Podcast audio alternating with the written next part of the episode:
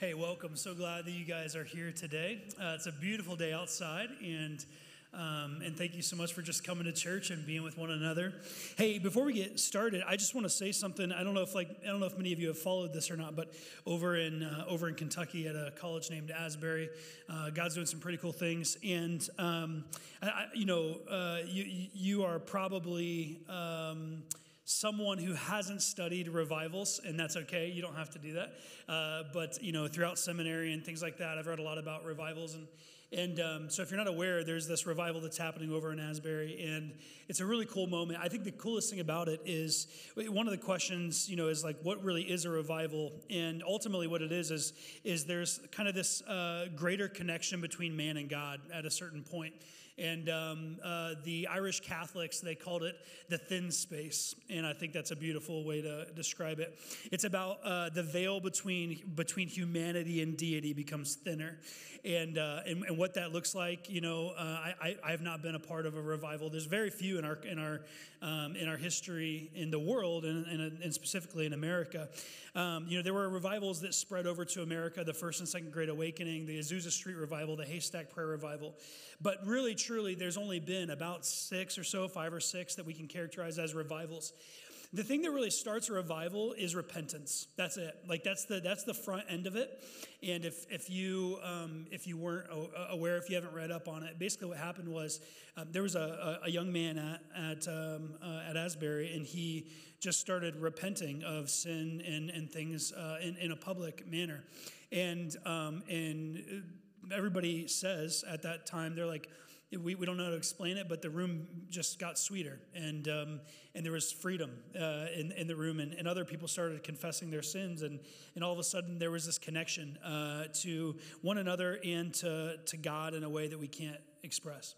Um, God's doing really cool things in Asbury, and somebody asked me this past week, they said, are you going to make the drive to go to Asbury? I did Google it, it's five and a half hours, uh, and they're like, are you going to go to Asbury? And I said, you know, it, it would be great to go there and, and to experience it for sure, but the reality is, like, I'm praying and working for a revival to happen here in Saint Louis, you know, and uh, I'm not jealous of what's happening over there, I'm, I'm, I'm excited for it, and I think God's doing really cool things, and uh, but wouldn't it be amazing for God to do cool things here, you know, and, uh, and so I just, you know, I, I want to as a church um, to be fully giving ourselves over to the Lord in every single way possible.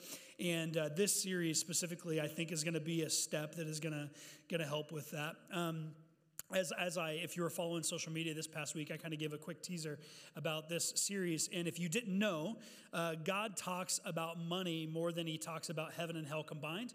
He talks about money more than he talks about love. I mean, it's it's it's something that he really, uh, he knows that it grips our hearts. And he knows that our hearts are idol factories, and uh, and we worship things, we create things to worship. And uh, and money is one of those things that serves as an idol of our heart. And so throughout the series, we're going to be talking about the kingdom of God and what it looks like to live into the kingdom of God. I'm really excited about that. Um, so as we get started, uh, the kingdom of God, uh, kingdom economics, understand this, that this series is truly, it's about living in the kingdom of God. It's about living within God's kingdom. And if you know anything about kingdoms, kingdoms have walls and barriers and borders, okay? And, and kingdoms have rules and laws that are different. And see, the Bible tells us that you were not born in the kingdom of God, okay? Uh, you were born on the kingdom of earth. And specifically, if you were born in America, you were born in the American kingdom. Uh, for me, I was born in the kingdom of Ohio, which right now is like in, you know, flames, and there's, and there's uh, you know, gas all over the place. It's crazy. It's like apocalyptic. And um, uh, if you haven't seen the news this past week, catch up, okay? Um, but uh, that's what's happened in Ohio. That's where I was born. I was born in the kingdom of Ohio. Specifically the kingdom of Worcester, okay? And uh, and anyway, um, but when it comes to the kingdom, like we were not born in the kingdom of God. So what that means is this. You have to learn how to live in the kingdom of God, okay? You can't you can't just uh, live the way that you want to live uh, because we are not there yet, right? The only way that live, the only way to live in the kingdom of God is through the salvation of Jesus Christ. And I promise you this, there's one way, Scripture's clear about this, Jesus is clear about this, there's one way to be in the kingdom of God, and it is only through the death, burial, and resurrection of Jesus Christ, amen? And if you try to get in any other way, you're not going to get in. okay? And so if you're like, hey, I'm just going to be a good person and one day I'm going to enter into the kingdom, no, you're not. You will be in a kingdom, but it's not the kingdom of God, okay? And so today what we're going to do is we're going to talk about kingdom economics and what does it mean to be a part of the kingdom of God? What does it mean to live in the kingdom of God? The kingdom of God is very interesting because it's the here but not yet. We live in a here but not yet kingdom. Partially here, uh, Jesus, when he prays, he goes through the Lord's Prayer. He he prays that he he wants the kingdom of God to come. He, he, you know, your will be done, right? On earth as it is in heaven. Like, God, bring your kingdom to this earth. That's what Jesus is saying. Father, bring your kingdom here. Like, I want your will to be done here. That's part of the kingdom of God. But the reality is uh, the, the not yet part is that the full part of the kingdom of God is when we enter into heaven. And so that's not going to be here yet. So we're in the here, but not yet. And so while we are on this earth, we have the opportunity to live within these metaphorical and metaphysical walls of God's kingdom, all right? Um, but uh, again, they come with different rules. Let me give you an example. Has anybody ever traveled to Oregon or New Jersey before? Raise your hand. All right, those people, they those clowns do not pump their own gas, okay? It's crazy, all right? So, uh, and it's not because they have a lack of ability, all right? It's because it's illegal. Yes, it's literally illegal. I, I found this out uh, first time I was younger, and I was actually in New Jersey. I, I was remembering a moment in Oregon, but the truth is the very first time is I was in New Jersey, and uh, and and and my you know I was with my buddies Eric and Bill, and I went to get out of the, the car, and they're like, "What are you doing?" And I was like, "I'm pumping gas," and they're like, "No, you just give the guy your card." Bill's from New Jersey, but then I forgot all about this, and actually, what happened was I didn't know that Oregon is also just weird like that, right? A bunch of weirdos. So anyway, uh, listening from Oregon, we love you. Okay, so uh, so anyhow, um, I, I I traveled to Oregon, and I got out of the car, and these like two like gas station ninjas like. Quickly, like came up to me and they're like, "Sir, may I help you?" And I was like, "Oh, I'm just gonna pump some gas." And I'm like looking at them, and they're looking at me. We're both looking at each other weird, you know. And uh, and and they're like, "Oh, sir, we'll do it." And I was like, "No, no, I I can do it, please. Like, I'm a competent person. Okay, I can I can do this." And uh, and they're like, "No, no, sir, it's illegal." And I was like, "I what? Huh?" And they're like, "Illegal." And I, and I was like, "I would prefer to pump the gas." And they're like, "No, if you try to pump the gas, we will call the cops." I'm like, "What?" So then I'm like a cartoon character. My, my jaw's dropped, you know. So I picked my jaw back up and I was like, "Okay, cool. Don't want to be arrested today for pumping gas. So please, here's my card. Like, just do it." Jeez, oh, Pete. I was like ticked, right? So I get in the car and, uh, and so, okay. So, th- so that's, that's an example, right? It's a different kingdom. It's not your kingdom. You don't live in Oregon. You don't live in New Jersey. It's a different kingdom. The laws are different. Let me give you another example. Um, a friend of mine, he is an ex-cop, ex-police officer, and he was traveling through Illinois, and he got pulled over, and he had a pistol in his glove compartment. And guess what? Five minutes later, he was in handcuffs.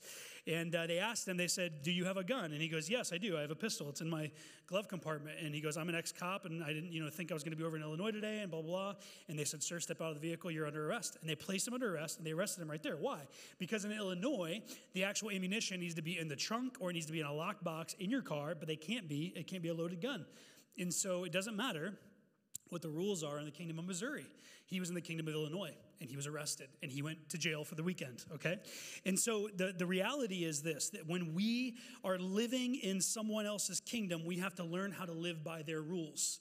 And uh, I think you learned this when you first, you know, uh, was going to uh, going to a friend's house, right? You know, it's different rules, okay? I think we get this.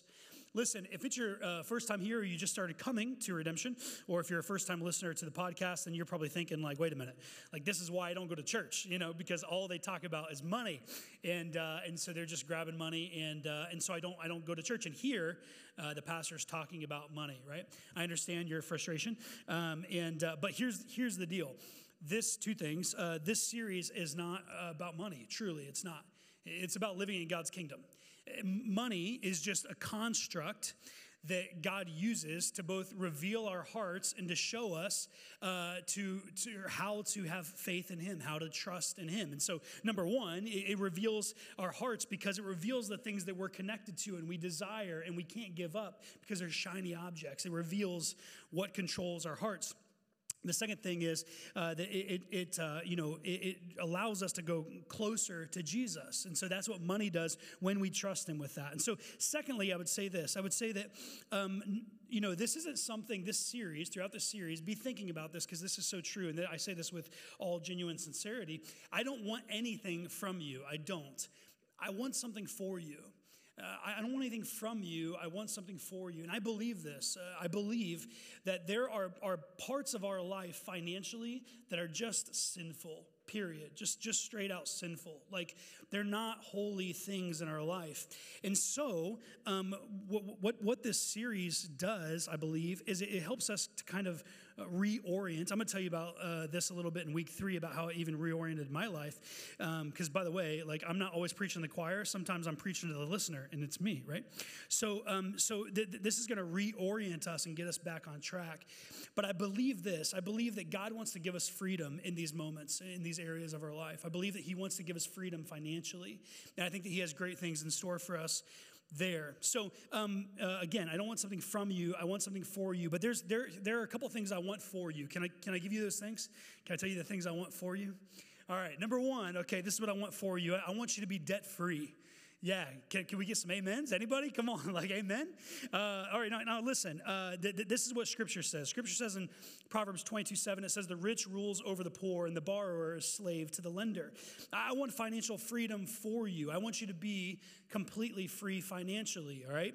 Um, and, uh, and and that's a good thing. You know, like, uh, there is, let, let me just say this. I, I don't want to be, um, in, in, well, I'm not even going to give give names because I don't want to, like, defame anybody or whatever. There are people in our culture that would say, all All debt is bad. They're wrong.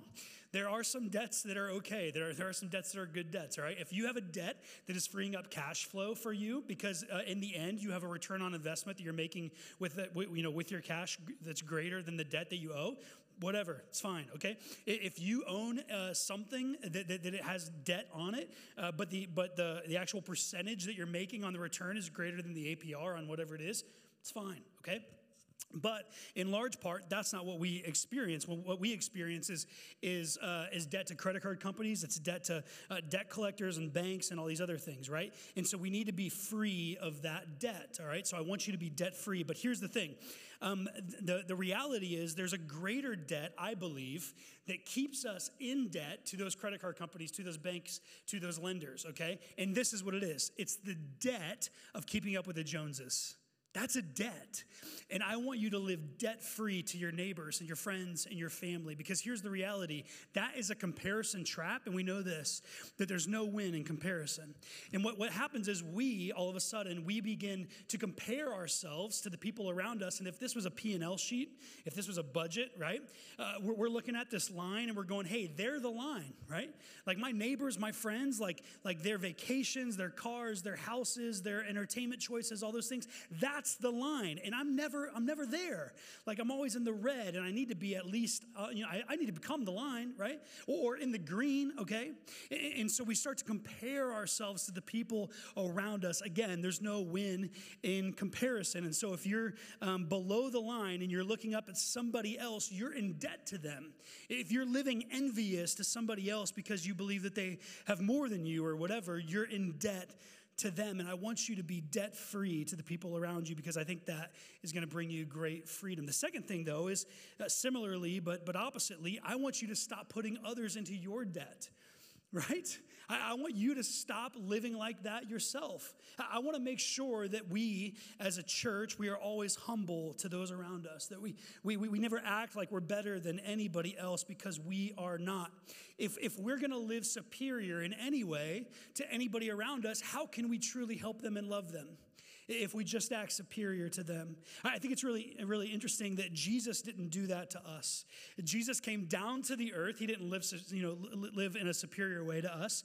He came down to the earth, and, and we know this, that when it comes to uh, our debt, our, our, our debt when it comes to sin, the like Jesus is the black line, right? He's the line, okay? And, and we do have to make it above that line, but the only way to make it above that line is for Jesus uh, to, to give us the red, right? His blood. That's it. That's the only way to get out of debt when it comes to our sin and to be saved. The only way to get to the green is through the red. It's through Jesus' blood. That's it.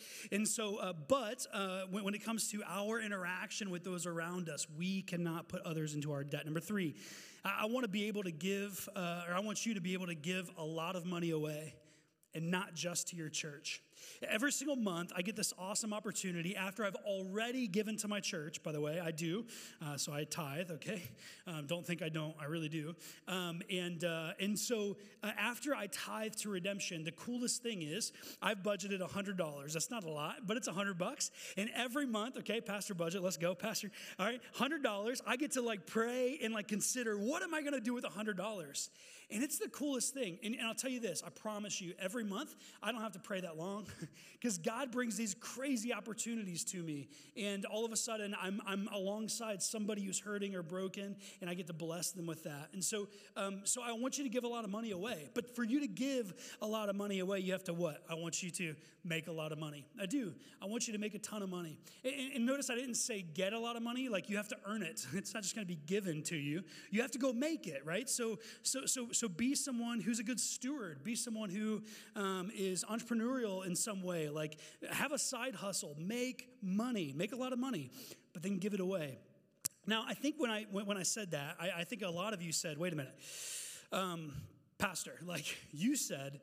To uh, to make a lot of money, you want us to make a lot of money, but like, isn't isn't that like, doesn't the Bible say that money is the root of all evil? Like, why would you want us to make money?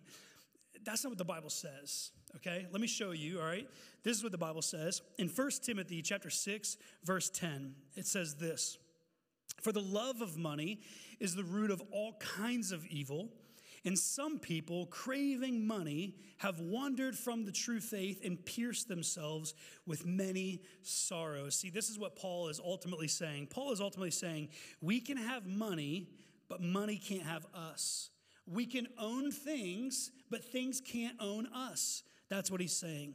If we love money, if we love things, uh, then out of that love of money or things, all kinds of evil sprouts and it grows in our lives. And in that craving of money, Scripture says that many people have wandered from the faith. They've left. They've left the faith and they've walked away from Christ. And so what I said was, and I'm going to say this again, these are the things that I want for you financially. Number one, I want you to be debt-free.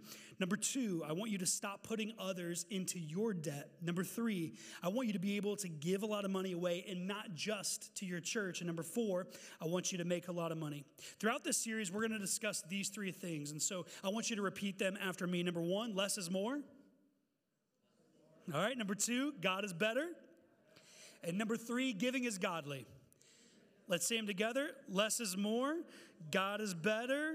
Giving is godly. That's right. And I believe this. I believe that throughout this series, God is going to bring you freedom. I believe that he's going to bring you freedom. He's going to break chains in your heart if you'll just be obedient and open to him, all right?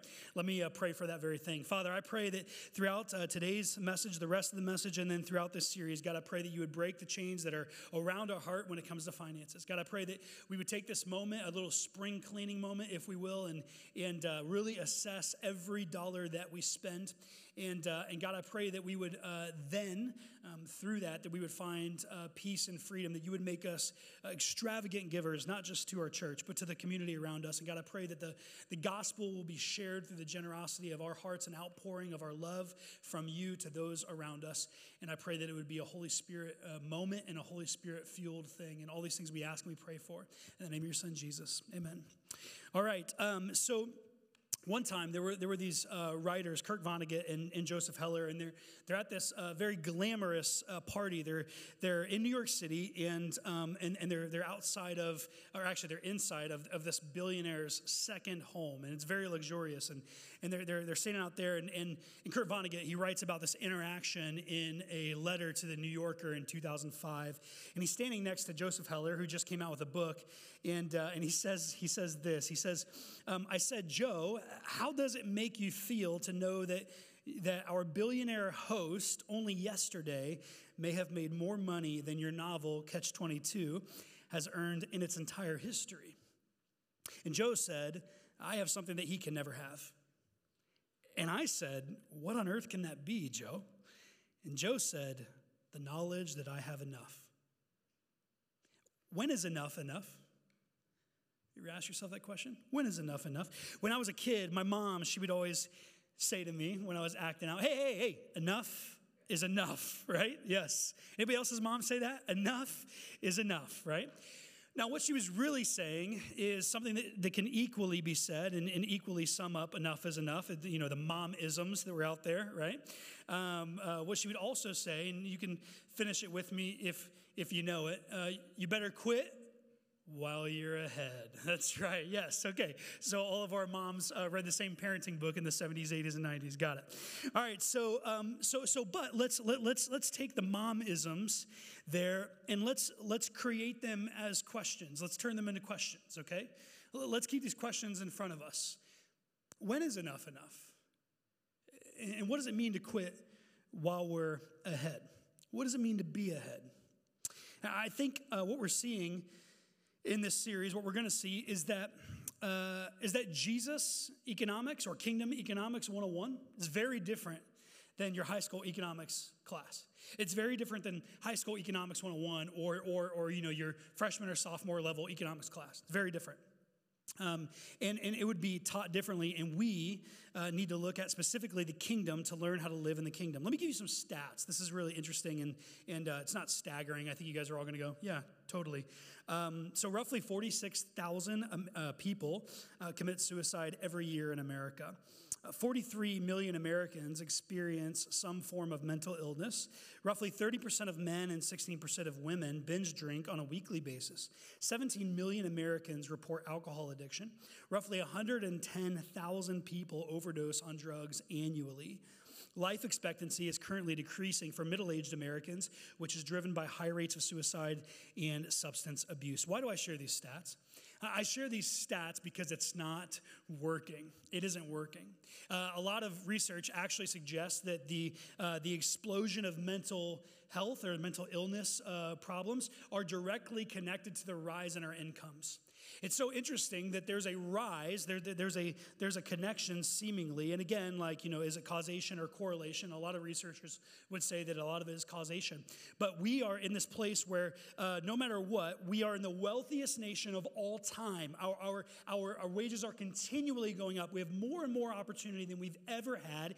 You, by all statistics, are wealthier than your parents, and then wealthier than your grandparents, wealthier than your great-grandparents. We continue down this path of more and more and more wealth, but at the same time, There's a rising, there's a rising um, uh, depression and anxiety, and it doesn't make us happier. And so uh, the question is, if it's not working, why is it not working? And so how does it work? And so what we want to do is we want to go to the only place that we can go to, to get the answers to life, the words of life, Scripture. Before we get there, though, I do want to say this, um, that we... Uh, we're we're going to be learning from from Solomon, but first I want us to learn from from uh, you know Notorious B I G and and uh, P. Diddy. So uh, so we believe this. We believe this in our culture. We believe uh, that mo money equals no problems. That's what we believe. We, we, we don't believe what Biggie said. We don't believe what Diddy said. We believe that mo money equals no problems, right? That's what we believe ultimately. We're conditioned to believe this. It, the more money I get, the less problems I'll have, and it's just not true. It's not true. Uh, because how about this? If that were true, then why would any millionaire ever commit suicide? But you probably know of one, right? Uh, if that were true, then then at the end of the day, uh, this this study that says that after you make seventy-five thousand dollars in America, your happiness does not increase. Isn't that interesting? Like, they've actually literally found a number. It's seventy-five thousand dollars. Now, if you make under seventy-five thousand dollars, like, you know, like I said, I want you to make money. Make money. Okay.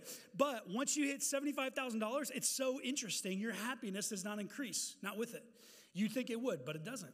Okay, so um, if these things are true, right, why do we know people who have a lot of money uh, whose lives are replete with problems?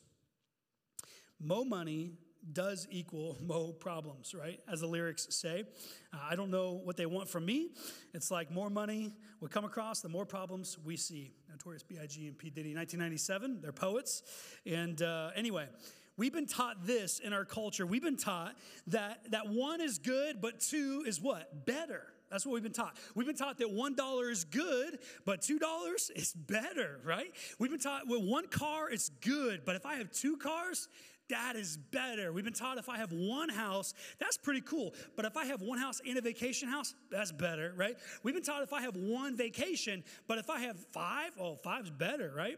Two is better than one. That's what we've been taught. But the reality is, as we're going to see today, I believe uh, that Jesus is going to teach us something different. But we've been taught this: what we need is what we do not have. That's what we've been taught. What we need is what we do not have. What we haven't been taught is what we need is exactly what we have. Okay, let's go to the Bible. Ecclesiastes chapter four, verse six. It says this. It says, better to have one handful with quietness than two handfuls with hard work and chasing the wind. Repeat after me. One is less than two. It's so simple, right? It's so simple. One is less than two. Like, this isn't rocket science, but I believe that the Bible is telling us that less is more. I believe the Bible is teaching us that less is more. How many times have you prayed, God, we're a two-car family. Can we be a one-car family, please? Right? Or, or, or God, like, I make too much money. Can I make less so I can stretch four days of groceries into seven days, you know? Um, God, thank you so much for the rise of egg prices. Uh, it's great. Uh, it's great trying to feed as many kids as I've always had with the same amount of eggs that I need and just paying more, right? Like, who's, who's prayed that? No, we don't pray that because we believe that more is more and more is better. But God is telling us, no, no, less is more. I want to take us our, our attention with the remaining time to look at a place in, in the book of Matthew. So if you have your Bibles with you, go to Matthew chapter six, and we're going to read uh, some verses from here from the words of Jesus. He says in verse nineteen, he says, don't. All right, so we need to pay attention to this because uh, there's some do's, there's some don'ts. We need to know the don'ts. He says, don't store up treasures here on earth where moths eat them and rust destroys them and where the thieves break in and steal. Store your treasures in heaven. What? That's weird. It's almost like, uh, you know, Jesus is is like, he was like the very first person for like the storage lockers, you know, like, and he's like, hey, uh, I'm going to open up a storage locker place called Heaven, and you can just take it down here. He was an entrepreneur. That's what he was really trying to do. He's trying to make money. Joking. Uh, store your treasures in heaven. He's not talking about here on this earth. He says, where moths and rust cannot destroy, and thieves do not break in and steal. Wherever your treasure is, there the desires of your heart will, will also be. Jesus is telling us that more is not better. He's telling us that when we're on this earth, That, that there, there's something, there's a paradigm shift, there's a perspective shift we have to have. We have to be considering and thinking about heaven and not just about earth. A couple weeks ago, I said this, that most of us are going to live for roughly eighty years on this earth, all right? And so here's the deal. What we said then was that eternity is greater than eighty years, right? It's greater than eighty years. But, but for some reason, we think that this is all there is. And it's so interesting because as Christians, I, I believe we're going to see in just a couple uh, verses here that Jesus calls us out on that because that's not the way that we should be thinking, right? It's not the way that we should be thinking. We should be thinking, how do, how do I create something in eternity for myself, not just here on this earth? He says this then in verse twenty-two, your eye is like a lamp that provides light for your body. When your eye is healthy, your whole body is filled with light. But when your eye is unhealthy, your whole body is filled with darkness. And if the light you think you have is actually darkness, how deep that darkness is. No one can serve two masters, for you will hate one and you will love the other. You will be devoted to one and despise the other. You cannot serve God and be enslaved to money. So Jesus starts talking about our eyes, right? And it's really interesting because typically when we when we think about eyes, we think about, you know, lust, we think about porn, we think about things like that. That's what we would think about um, if Jesus is talking about our eyes. And in some ways, uh, you know, it, this connects, but this isn't what he's talking about here. What he's talking about here is with the way that the desires of our heart, they start in our eyes. It's like in in, in the uh, the movie Moana, right? So shiny, you know, it's like, what are the things, what are the, the shiny things that, that capture our attention? Because what happens is they, they, they glint and glisten in our eye, but then it travels down into our hearts. Uh, the, the, the, the start of the journey starts in our eyes, but it goes to our hearts. What grabs the attention of our eyes will soon make a home in our hearts. It starts in our eyes, journeys to the end of our hearts. Have you ever heard uh, someone say, uh, men, you have a one-track mind, or you have a, you know, only one thing on your mind? Uh, that isn't giving us much credit, by the way. And um, uh, but I, I think that uh, the reality is here, like when we think about when we think about finances and things like this, I think that collectively, I think we kind of have a one-track mind. I think that collectively, I think that we are, uh, as, as men and women, I think we are uh, poured into um, getting more. And Jesus is telling us not to worry about the monetary things around us. He says that God the Father, he then says that God the Father takes care of uh, the flowers, takes care of the birds, takes care of all these things. How much more will he take care of you? And so we don't need to be one-track minded uh, when it comes to finances if we have the faith that Jesus is going to take care of it. If we have the trust and the faith that God is going to take care of it, we don't have to have that in our minds. We can literally put it out of our minds, right? Uh, Matthew chapter six, verses thirty-one through thirty-four. Let's uh, finish here. He says, so don't worry about these things, saying, what will we eat and what will we drink and what will we wear? And Jesus drops this hammer. And I want you to hear this in your soul. These things dominate the thoughts of unbelievers. But your heavenly Father already knows all your needs. Seek the kingdom of God above all else and live righteously. And he will give you what? Everything you need. So don't worry about tomorrow, for tomorrow will bring its own worries. Today's troubles uh, is enough for today. Now, some of you re- read that with me. Some of you heard me read that, and you're like, I don't like that. Everything I need, I don't like that. Uh, listen, I've seen The Matrix, you know. I saw what they ate. Yeah, it was everything they needed, but that gray oatmeal, not for me, right? Uh, everything, everything that I need, like, man, uh, I've read Viktor Frankl's Man's Search for Meaning, you know. Holocaust was brutal. Some of them survived. Had the things that they needed on some level. Oh, need. But, but Jesus, what about the things that I want? Uh, what, what, what about the things that grab my eye and they glisten and they, they glint in my eye? I, I just I want I want those things. I want a vacation to the beaches of Indonesia. Amen. Come on. Uh, I, I, want, I want the new Porsche G T three. Let's go. Mm, you know. Like, what about the things that I want? Come on.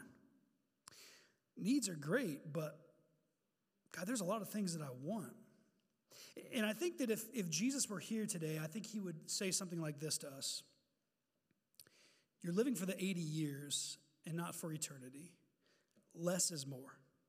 Don't let the thoughts of unbelievers dominate your thoughts. They don't have eternity in heaven. You do. Less is more. Don't live like the world. Live differently. Remember, less is more.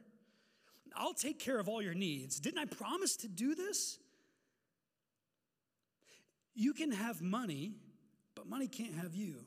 Just seek me and live righteously. Less is more. That's what I think he would say to us. For us to live in the kingdom of God, we must live differently. Where God is going to call you next will always be uh, beyond where you're comfortable now. And so do you feel God calling you somewhere in your life spiritually?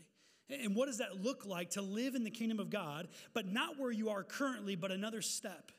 What does it look like to take another step with Jesus, to live beyond where you're comfortable now, but he's always going to call you beyond where you're comfortable, uh, wherever he's calling you next.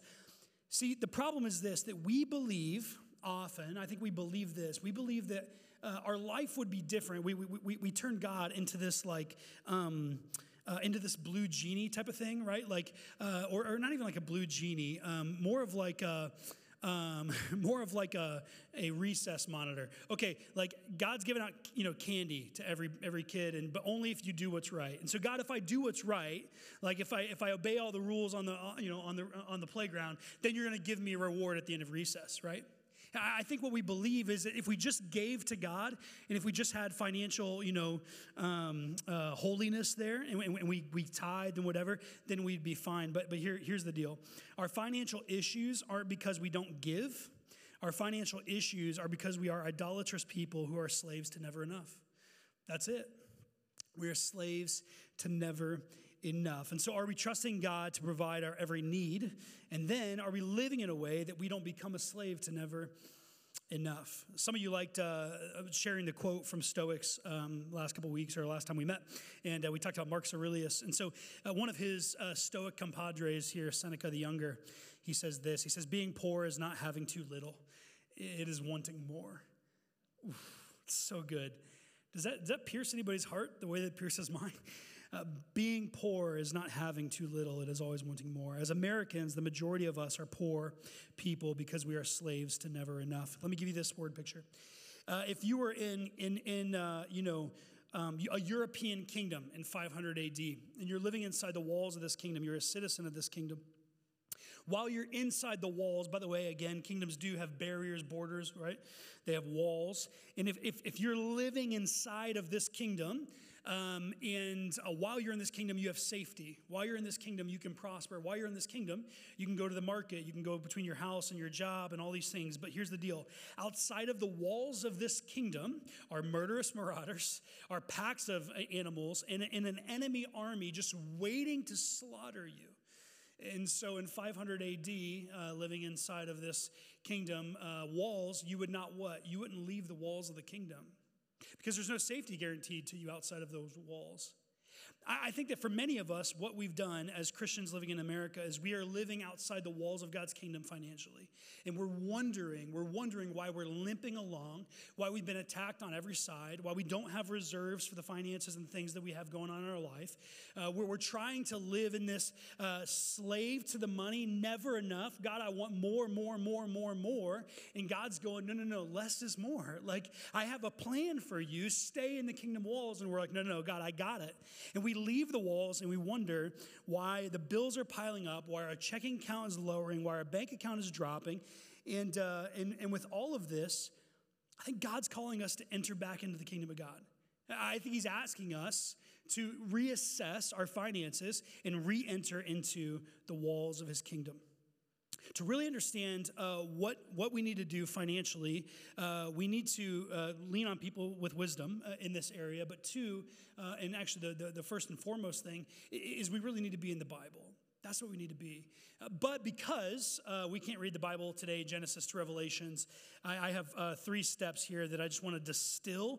Uh, these are things that Scripture backs up time and time again. And so uh, here are your action steps as we close out. Three things. Next steps to practicing kingdom economics. Um, number one, clear out.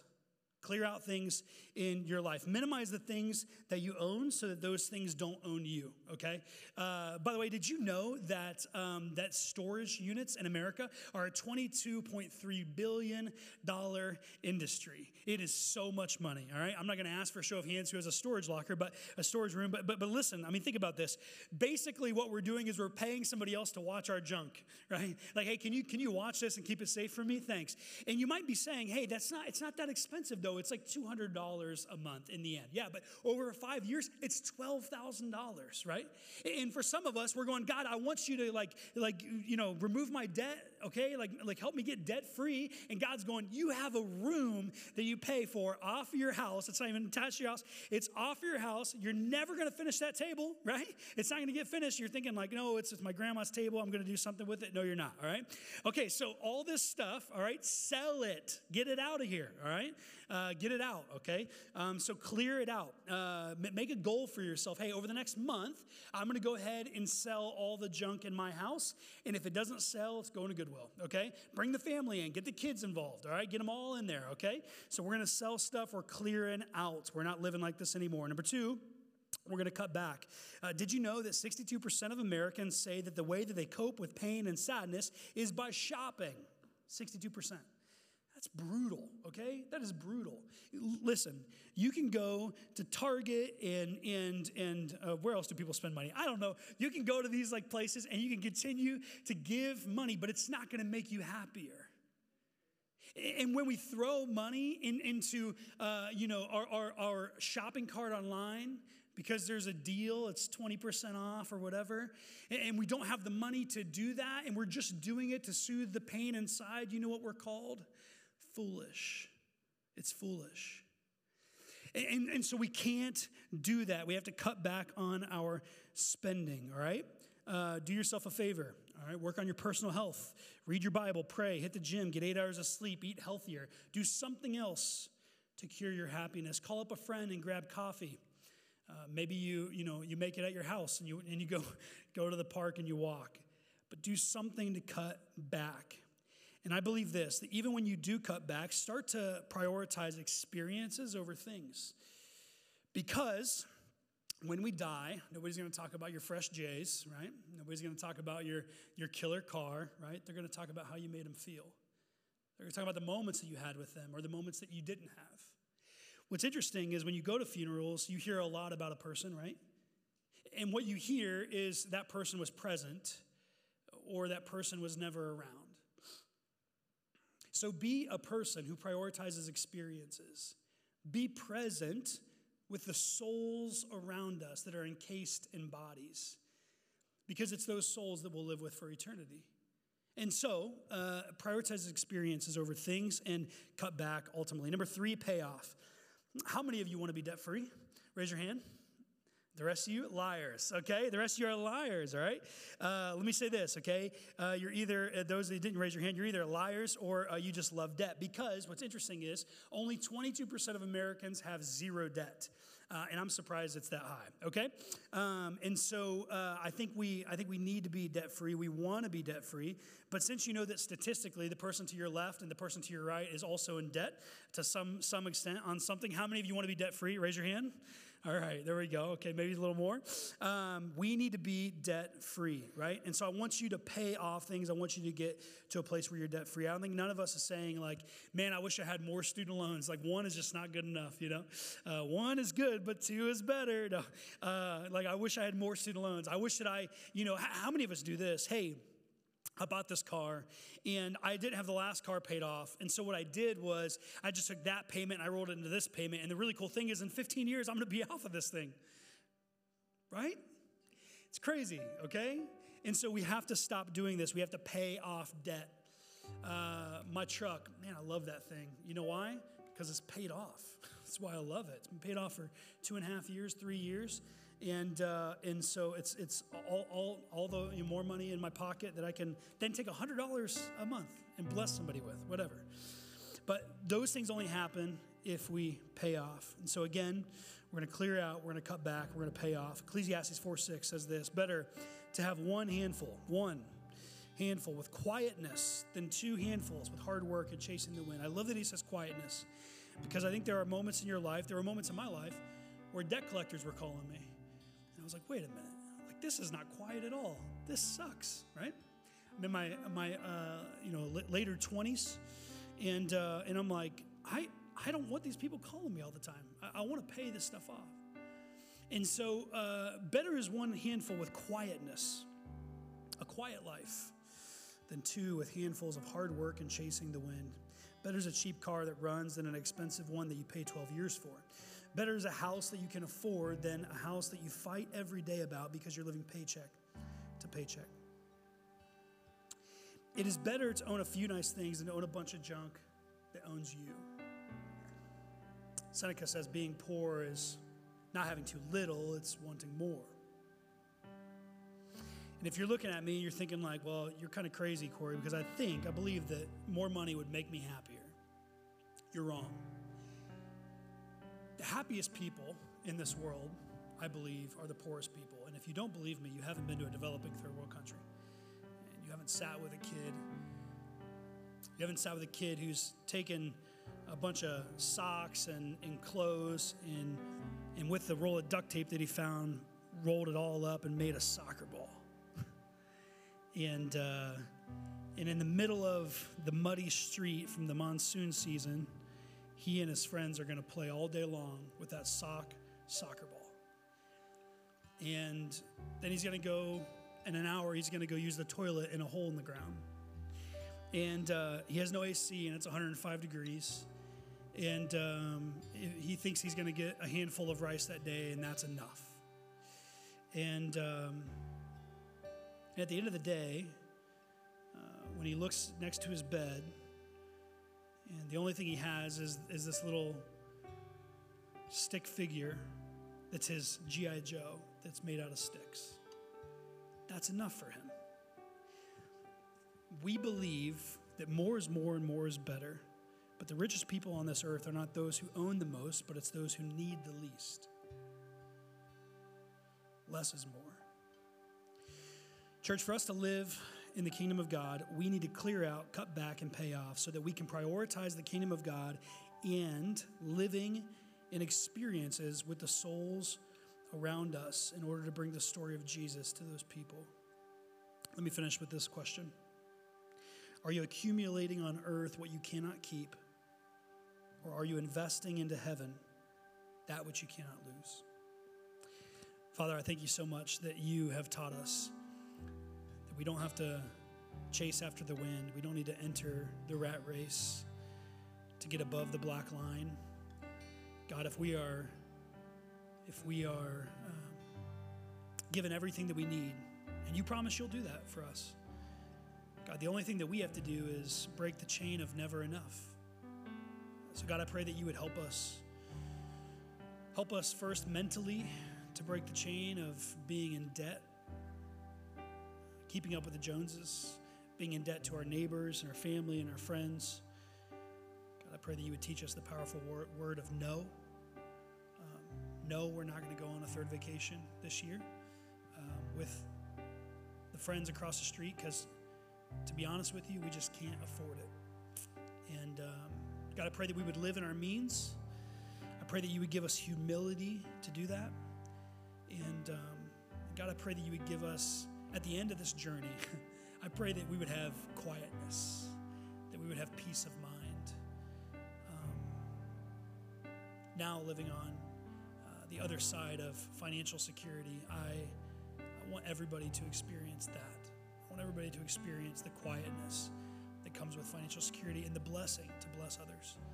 God, I pray that that would become contagious in our culture. And uh, not getting the newest, freshest, whatever, hot off the press thing that our culture is trying to sell to us. So, Father, teach us to live like you. Teach us to live generously, the same generosity that fueled your son to come and give his life on the cross. And, um, God, I pray that uh, first and foremost, this, uh, this church, I pray that we would take care of one another and that we would help each other out. Um, and that's what you call us to do. And so, God, I pray that you would You would uh, lead us to one another in a way that we can help and serve and love and lift each other up uh, financially. And it's all these things that we ask and we pray for in the name of your son, Jesus.